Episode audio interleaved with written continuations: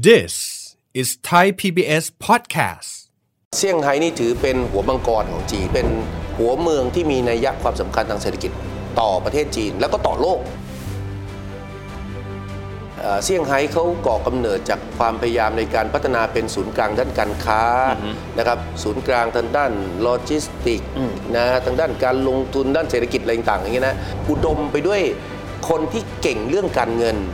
มีธุรกิจการเงินมีอะไรต่างๆ อันนี้เป็นจุดเด่นของคนเซี่ยงไฮ้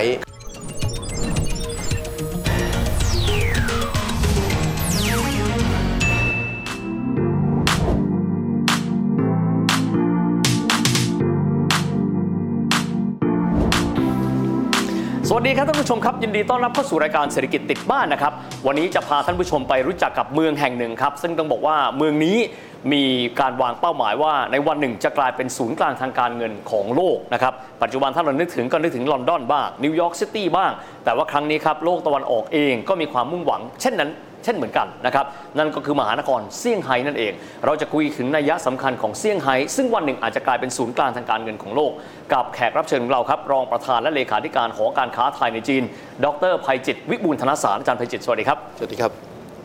อาจารย์ครับแรกทีเดียวเลยต้องถามก่อนว่านัยยะสำคัญของเซี่ยงไฮ้ที่เราได้ยินมาโดยตลอดเลยจะดูสมัยก่อนนะฮะครับสร้างไหทานเจ้าพ่อเซี่ยงไฮ้อืมมาเรื่อยๆจนทั้งวันนี้ก็บอกว่าเป็นศูนย์กลางการเงินอย่างน้อยที่สุด ของจีนเอง อยากให้ครับอาจารย์เล่าถึงนัยยะสำคัญของเซี่ยงไฮ้ในโลกศตวรรษที่ 21 ครับ เซี่ยงไฮ้นี่ถือเป็นหัวมังกรของจีน ถ้าเราเปรียบเทียบนะครับมิติในเชิงเศรษฐกิจเนี่ยแน่นอนถ้าเทียบต่อเมือง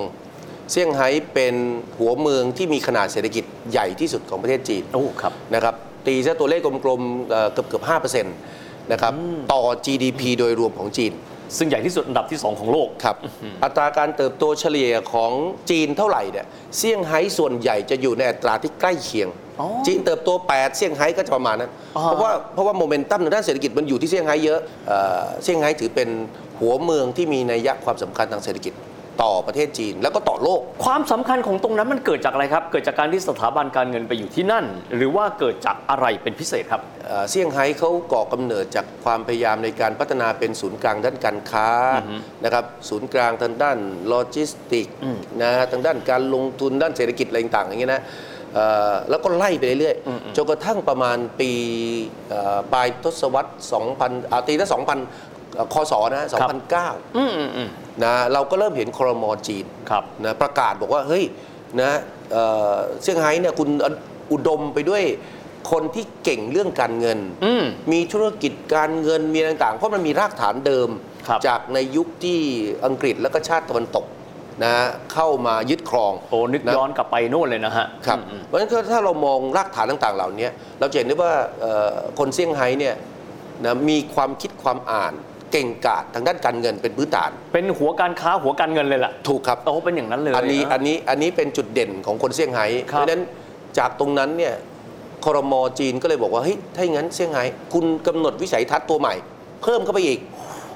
จากเดิมเรื่องการค้าการลงทุนเรื่องต่างๆเรื่องโลจิสติกส์คุณเอาเรื่องการเงินด้วย แล้วตอนหลังก็มาต่อยอดแม้กระทั่งทางด้านเทคโนโลยีครับด้านนวัตกรรมใส่เข้าไปอีก ตรงเนี้ยมันมันเชื่อมโยงกันอืมอืม เราจะเห็นได้ว่ามิติทางด้านการเงินที่เกิดขึ้น ที่จีนพยายามสร้างเนี่ย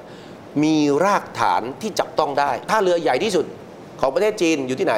นะจริงแล้วของโลกปัจจุบันครับนะก็อยู่ที่เซี่ยงไฮ้เห็นก็บอกเรือนี่หนาแน่นที่สุดใช่ไหมอาจารย์หนาแน่นที่สุด แล้วก็ขนาดท่าเรือก็ใหญ่ที่สุด เซี่ยงไฮ้มีพื้นฐานดีครับเขาก็ต่อยอดมิติโลจิสติกครับนะครับแล้วตอนหลังเนี่ยเซี่ยงไฮ้ก็มักจะเป็นเมืองที่ถูกนำร่องในการทดสอบทดลองอะไรสารพัดครับ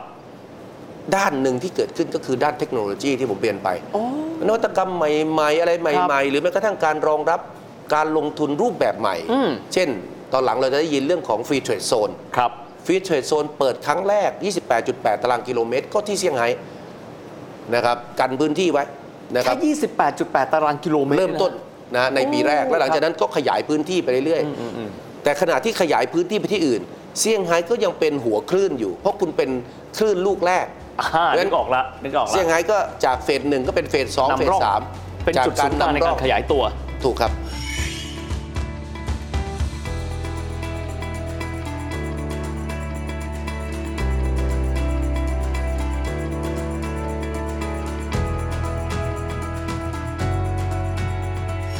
สิ่งที่ที่เราเห็นก็คือเซี่ยงไฮ้ก็เลยกลายเป็นแหล่งรองรับการลงทุนใหม่อืมว่าง่าย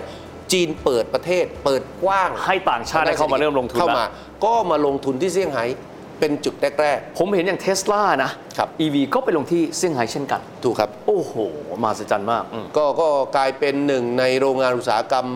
ล้ำยุคครับนะครับเอ่อวันนี้จีนเทสลาที่จีนที่เซี่ยงไฮ้เนี่ยเมืองหลิงกังเนี่ยผลิตปีหนึ่งกำลังการผลิตประมาณสัก 5 0 0 0 0 0 คันต่อปี นะโอ้เป็น Gigafactory เป็นหนึ่งในโรงงานผลิตรถยนต์ที่ใหญ่ที่สุดในโลกครับนะครับอันนี้ก็สะท้อนว่า โอ้โหแสดงว่าเทสลามั่นใจมากอืมอืมในตลาดรถยนต์ของจีนครับในตลาดรถยนต์ในอนาคตสำหรับรถยนต์พลังงานไฟฟ้านะครับนะครับอืมอืมเพราะฉะนั้นต่อเนื่องกันมาย้อนกลับมาพอจีนเปิดประเทศนะรับเอาการลงทุนใหม่ ๆ เข้ามาผ่านเซี่ยงไฮ้เขาก็บอกว่าอ้าวสิ่งต่างๆเหล่านี้มันเป็นพื้นฐานสำคัญนะต่อยอดด้วยการเป็นศูนย์กลางทางการเงินอืม ระหว่างประเทศ ตรงนี้เอง เพราะว่าจีนเนี่ยเป้าหมายระยะยาวของเขาที่เขาอยากเห็น คือทำยังไงเงินหยวนนะจะกลายเป็นเงินสกุลสากล ตอนนี้มีสัดส่วนบนโลกแค่ประมาณสัก 7-8%เทียบกับ 64%ของ US ดอลลาร์ครับอาจารย์มองว่าจีนพยายามเดินหน้ายังไงครับ จีนจะพยายาม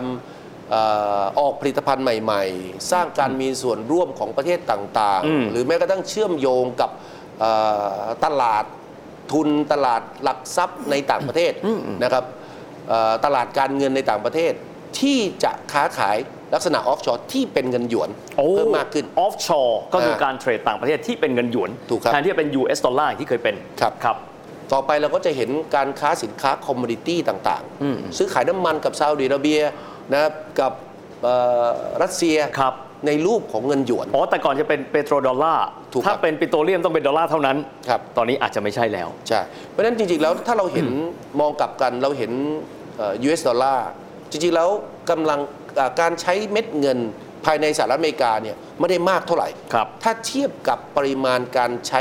US ดอลลาร์ในตลาดโลก อ่าผมนึกออกอืม เพราะในยุคหลังสงครามโลกครั้งที่ 2 อาจจะ US ดอลลาร์ถูกใช้เป็นเงินสกุลหลัก ในการซื้อขายสินค้าคอมม o ดิตี้ยกตัวอย่างอ่าชัดเจนเพราะครับมันมีเสถียรภาพ แต่ต่อไปเนี่ยพอเงินหยวน เพราะเศรษฐกิจเขานิ่งอืมอืมเงินหยวนเขาแน่น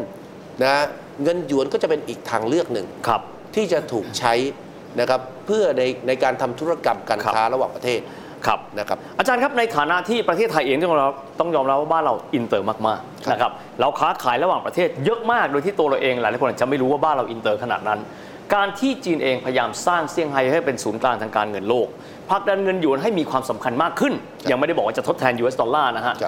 ครับคนไทยเองควรที่จะเตรียมการ เพื่อที่จะได้ประโยชน์สูงสุดจากความเป็นอินเตอร์ของบ้านเรานี้ยังไงบ้างครับอาจารย์ครับการการรับรู้ความเคลื่อนไหวมิติทางเศรษฐกิจของของจีนครับนะฮะเป็นพื้นฐานสำคัญนะเพราะว่าจีนเนี่ยเขาเขาไม่สร้างเอ่อตลาดการเงินอืมนะครับแบบลอยๆเขาจะเอาไปผูกโยงกับเศรษฐกิจพื้นฐานของเขา เพราะฉะนั้นถ้าเศรษฐกิจพื้นฐานเขาดี นะครับค่าเงินหยวนเนี่ยมันก็จะสะท้อนภาพสิ่งต่างเหล่านั้น ซึ่งที่ผ่านมาเราก็จะเห็นค่าเงินหยวนเนี่ยอาจจะมีเสถียรภาพค่อนข้างสูงนะครับอาจจะมีแนวโน้มอ่อนตัวลงช่วงวิกฤตโควิดบ้างอ่าปีสองครับปีนี้นะครับแต่ก็เป็นเรื่องธรรมดานะครับเพราะในทางกลับกัน US ดอลลาร์อาจจะสูงขึ้นแข็งไปขึ้นแข็งไปด้วยซ้ำครับนะลักษณะแบบนี้เองเนี่ยผมคิดว่าถ้าคนไทยเริ่มใส่ใจเพิ่มมากขึ้น เริ่มเปิดรับใช้เงินหยวน เราก็ไม่ต้องไปแบกรับภาระความเสี่ยง ในการที่จะต้องไป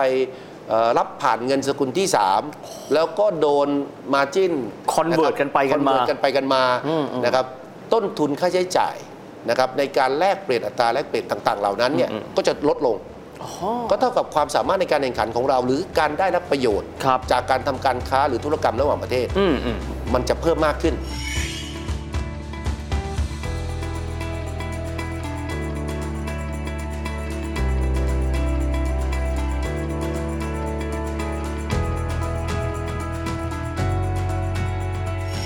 ท่านครับเราคุยเรื่อง hard factor หรือว่าปัจจัยหลัก ๆ เลยเชิงเหตุเชิงผลกันมาเยอะ ครับอีกส่วนคือความสัมพันธ์ภาคประชาชนและภาคธุรกิจละนะครับ ก็คือเรื่องของขออนุญาตใช้คำภาษาฝรั่ง humanware บางคนก็บอกคนจีนนี่เก่ง และเก่งมาก ๆ จนกระทั่งหลายคนรู้สึกวิตกกังวล ครับ ในการดีลและการทำธุรกิจกับคนจีน มีสิ่งอะไรบ้างที่เราควรที่จะรู้ จะได้ทำธุรกิจกับเขาได้อย่างเหมาะสม และอย่างที่เราเดินไปด้วยกันได้ ไม่เสียประโยชน์ด้วยกันทั้งคู่ครับ เรา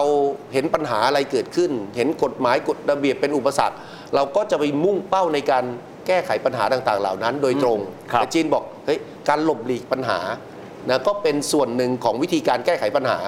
นะเพราะฉะนั้นคนจีนจะมีวิธีคิดพลิกแพลงวิธีนั่นน่ะการพลิกแพลงทำอะไรต่างอ๋อๆผมคิดว่าคนจีนเนี่ยเอ่อผมชอบใช้คำว่าเป็นมนุษย์พันธุ์พิเศษนะครับที่มองปัญหาแก้ไขปัญหาหรือต่อยอดในเรื่องต่างๆ ในการทำธุรกิจนะ ได้ได้สุดยอด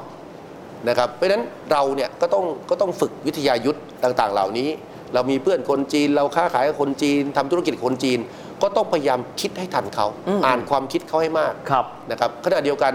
สภาพปัจจัยแวดล้อมในเมืองจีน ที่มันเปลี่ยนแปลงไปอย่างรวดเร็ว เราก็ต้องติดตาม ระดับการแข่งขันในประเทศจีนก็สูงครับแล้วตลาดจีนอาจจะใหญ่ แต่ก็ไม่หมูอย่างที่หลายคนชอบพูดครับนะครับระดับการแข่งขันภายในประเทศที่มันมีอยู่สูง ซึ่งมีทั้งบทบาทภาครัฐ ที่ช่วยเหลือผ่านรัฐวิสาหกิจเขากิจการขนาดใหญ่ หรือ SME ของเขาเนะก็มีอยู่มากนะครับเรากำลังพูดถึง SME ในเมืองจีนสัก50 ล้านรายครับนะครับคือคือมากกว่าเราหลายหลายสิบเท่าจะเท่าประเทศบ้านเรานะเพราะฉะนั้นเพราะฉะนั้นลักษณะแบบนี้เองนะเราก็ต้องมีความเข้าใจว่าเรากำลังจะอ๋อเข้าไปแข่งขันนะหรือไปคบค้ากับใครอย่างไรครับนะครับโมเดลธุรกิจก็เป็นอีกเรื่องหนึ่งอืมจีนเนี่ยโอ้โหคิดโมเดลธุรกิจ เก่งมากครับ เราเองเนี่ยจะเข้าตลาดจีนนะต้องต้องบีดความคิดต้องใช้เวลากับมันครับ เราผมว่าเราใช้เวลากับการสร้างโมเดลธุรกิจน้อยเกินไปอืมอืมอืมนะครับพอเราเราคิดว่าตลาดเขาไม่แข่งขันหรือแข่งขันน้อย เราก็เอออะไรที่ประสบความสำเร็จบ้านเราก็เอานั้นไปนะส่วนใหญ่การันตีความล้มเหลวอ๋อเพราะฉะนั้นที่เมืองจีนเนี่ยอาจจะกลับกันเราอาจจะต้องใช้ความพยายามมากขึ้น ปรับใช้วิธีการโมเดลต่างๆ ให้สอดรับนะกับ สภาพแวดล้อมของจีน ที่สำคัญที่ผมอยากจะฝากนะไปเมืองจีนเนี่ยเราคุยกันเรื่องสร้างแบรนด์เราคุยกันเรื่องจดเครื่องหมายการค้าอะไรนะอันนี้ต้องทำนะครับผมใช้คำว่าต้องทำอันนี้ต้องทำต้องทำนะครับผมเห็นสินค้าจำนวนมากบอกอยากเข้าเมืองจีนถามจดเครื่องหมายการค้าหรือยังจดเมืองไทยแล้วยังไม่ได้จดเมืองจีนโอ้อย่าเพิ่งไปอืมอืมแล้วบางทีเขาบอกเอ้ยทำไมอะไม่อยากให้ไปอยากจะไปนะนะบอกถ้าคุณเข้าวันนี้คุณอาจจะกลับมานับศูนย์ใหม่ เพราะคนจีนเห็นศักยภาพอาจจะไปแอบจดเครื่องหมายการค้านึกออกนึกออกอืมนะครับก็เป็นเหมือนทุกที่นะฮะอย่างนั้นนะถูกครับอืมอืมอืมเอ่ออีกส่วนหนึ่งที่สำคัญคือต้องทุ่มเททำจริงครับนะครับ บางทีท่านผู้ชมผู้ฟังนะนะครับวันนี้ฟังรายการแล้วก็อาจจะบอกโอ้ยอยากไปนะครับผ่านไปอีกอาทิตย์หนึ่งอ้อเบื่อแล้วไม่อยากทำไม่จริงจังอย่างนั้นไม่ได้นะครับแล้วที่สำคัญคือต้องลงมือทำอืมอืมนะกับจีนเนี่ยถ้าคุณไม่เริ่มลงมือทำไม่เริ่มเดินลุยไปนะ คุณจะไม่ได้ศึกษาจะไม่ได้เรียนรู้ สุดท้ายที่ผมอยากฝาก โลกมันเปลี่ยนเร็ว ออนไลน์ออฟไลน์รวมทั้งภาพระยะยาวนะครับ ที่เราควรใส่ใจ คือถ้าเราคิดว่าเราอยากจะไปขายของตีหัวเข้าบ้านกลับมา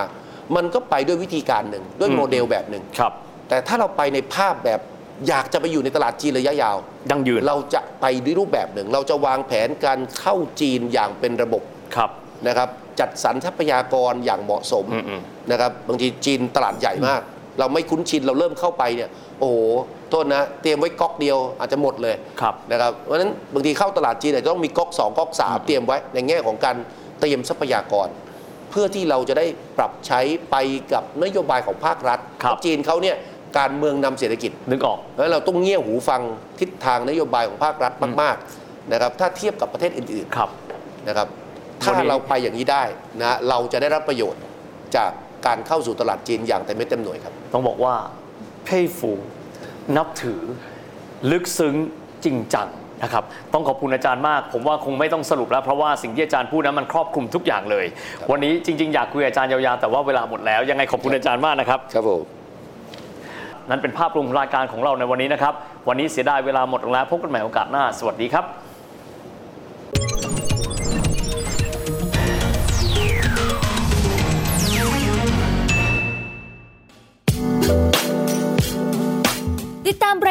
ทางเว็บไซต์และแอปพลิเคชันของไทย PBS Podcast Spotify SoundCloud Google Podcast Apple Podcast และ YouTube Channel Thai PBS Podcast Thai PBS podcast. View the world via the voice.